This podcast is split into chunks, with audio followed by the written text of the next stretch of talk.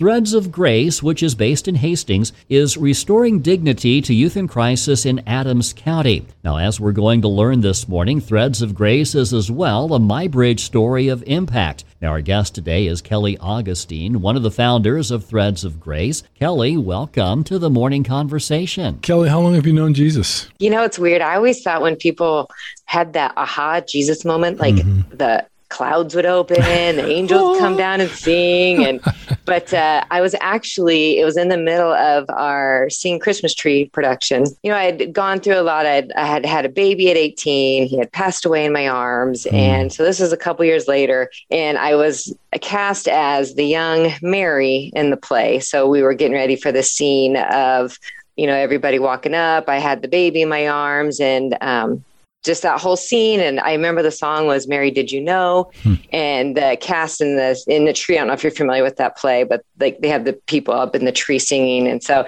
it's very it's an emotional program period. But I was waiting for my scene to start and we were backstage and it was just like all of a sudden I just got so emotional and I hmm. couldn't stop crying hmm. and I was overwhelmed and I knew that's what was happening is I just welcomed him in. You know, I was kind of standing there praying like I, I don't like all eyes on me. I'm not a public speaker. So I was really this whole play was out of my comfort zone. And so I was kind of just praying, you know, like, oh Lord, help me get through this, you know, help me not to fall or, you know, look stupid. And and then it was just it just opened and I just couldn't stop crying. And thank goodness it was the scene where I was holding the baby. You know, it was emotional anyway. So I don't think anybody caught on. But yeah, and I just I remember I met with a, a lady that had a huge impact on my on my Christian life as in my late teens and early 20s and so we i'd met with her after that i was talking to her about it and and just you know working through a lot of my questions and things like that and then we um I did.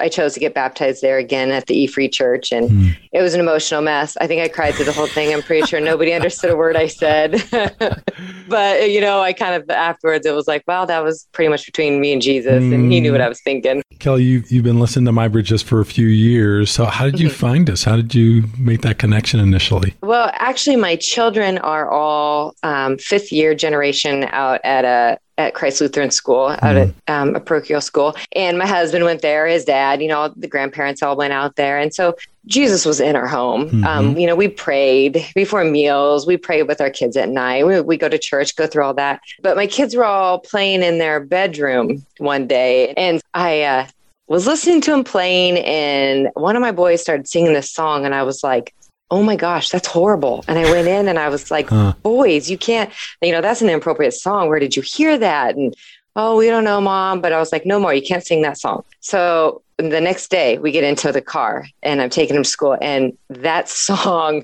pops up on the radio. And I was, mm. I just couldn't believe it. I was like, oh my gosh, my kids are listening to what I'm shoving down their throat every day in the car. Mm. So right then and there, we turned it to the station. And as soon as I turned it, I couldn't tell you what song was playing, but one of my twins was, I mean, they were kindergarten, first grade. They were like, oh, we sing this song all the time at school. So, and it's just never changed. We mm. just keep it on that station all the time, and that's what we listen to. As you were sharing that, it reminded me when uh, I was raising my kids, and my kids went through this phase where, like, whenever anyone asked them a question, they they'd start out with this, uh, you know, I'd listen to them. I'm like, wow, it was a little embarrassing. I got to be honest. They kind of sounded ignorant, you know, because they had this really pronounced, uh, and I'm like, where do they get that from? I just couldn't figure out where they got it from. And then one day, uh, we were, I was talking to someone and they asked me a question and I, and I go, um, I echoed in my head. I was like, wait a minute, they got that from me they got that from me. And again, the thing about kids is like they take what you do and they like magnify it and amplify it, right? So I, I kind of did a uh, and they were doing a uh, but it was from me the whole time. We have a tremendous influence on our kids, and it's such a sobering thing. So, Kelly, in a few moments, I want to talk to you about uh, a ministry that you and your husband co founded. It's called Threads of Grace. But I want you to kind of create a little backdrop first so that we kind of understand your journey and your family's journey that really sets you up to really understand the need in the community and birth this ministry. You know, we, I just expected, you know, you get married and you have babies. That's what you do. And for us, it didn't happen and couldn't get pregnant. Just our oldest daughter was a private adoption and she literally just fell into our laps. The whole situation, it you know, it was not something we were seeking. We went through the process with her, but um, we got through that and we adopted her. And then a friend of ours talked to us about um, entering into the foster program. Got through the fostering process and then got our phone call for a three month old baby. And so we adopted him. So we were done. We were happy with our, you know, it was a family of four. And then I told my husband, Oh, I feel like we're being called again for foster. And he was like, Oh, Kelly. but okay, he was always on board. So we um, started the process again and went through all the fostering classes again. And we were at a class and they were talking about a set of twins that they had just placed. They were nine months at the time. And told you know my husband and I joked about the twins and oh no oh my gosh you know you know but we went ahead and we registered for two children just in case of a sibling strip and um, we got all done with our classes and waiting for a phone call again and I told my husband I feel like we need to prepare for twins. And he says, Why would you even say that? I said, I don't know. It's it's like it's on me. It's on my heart. I feel like there's twins. And lo and behold, we got a phone call and it was a boy girl set twins. And it was that same set of twins that had been talked about at our class. So we got them. We were their fifth placement, third placement within a weekend. Kelly, you mentioned Threads of Grace, a mm-hmm. ministry mm-hmm. that you've co founded, I believe it is, right? Yes. Let's talk about the kind of birth of that. What did God do in your heart? What was the beginning point for you of going, I think I'm supposed to start something here? Our adoption with them was just a, it was eye opening for us. That whole experience was. So with Threads of Grace, I knew when we adopted the twins, we were done bringing children into our home. We just didn't have the room and and there was so many of us already. Just that wasn't the direction we were going anymore. So I knew we wanted to stay in the fostering world. I just didn't know how. Mm. And so I kind of just kept praying about it. You know, Lord, use me. At our business, we have this basement that has just become a catch all. We had talked for years about trying to figure out what we could do with that basement to make it usable space. And so, November of 2020, I had a dream that I had turned it into my master closet. So I told my husband, and you know, it was kind of one of those haha. But then we get in the car, and it was an interview. Well, the interview was with a gentleman from Kids Closet Lincoln. All of a sudden, he said, you know, Kids Closet, and I was, it just everything made sense of what we were going to do, where the direction God wanted me to go. One of the things with the fostering is when all of my kids came to us, their belongings came in garbage bags. We would dump everything into the living room and throw those garbage bags away. All I could think about was they were being thrown out like the trash from wherever they'd come from before us. And I hated that. So we would dump everything out of these garbage bags, throw the garbage bags away, and then start working through their stuff. And there was always just so much stuff that didn't help us with our day to day with the kids. We would always have to go shopping or anything, something like that, and to just kind of get what we needed to get through day by day with them. Um, when the twins came, we had to go get car seats and diapers and, you know, just everything.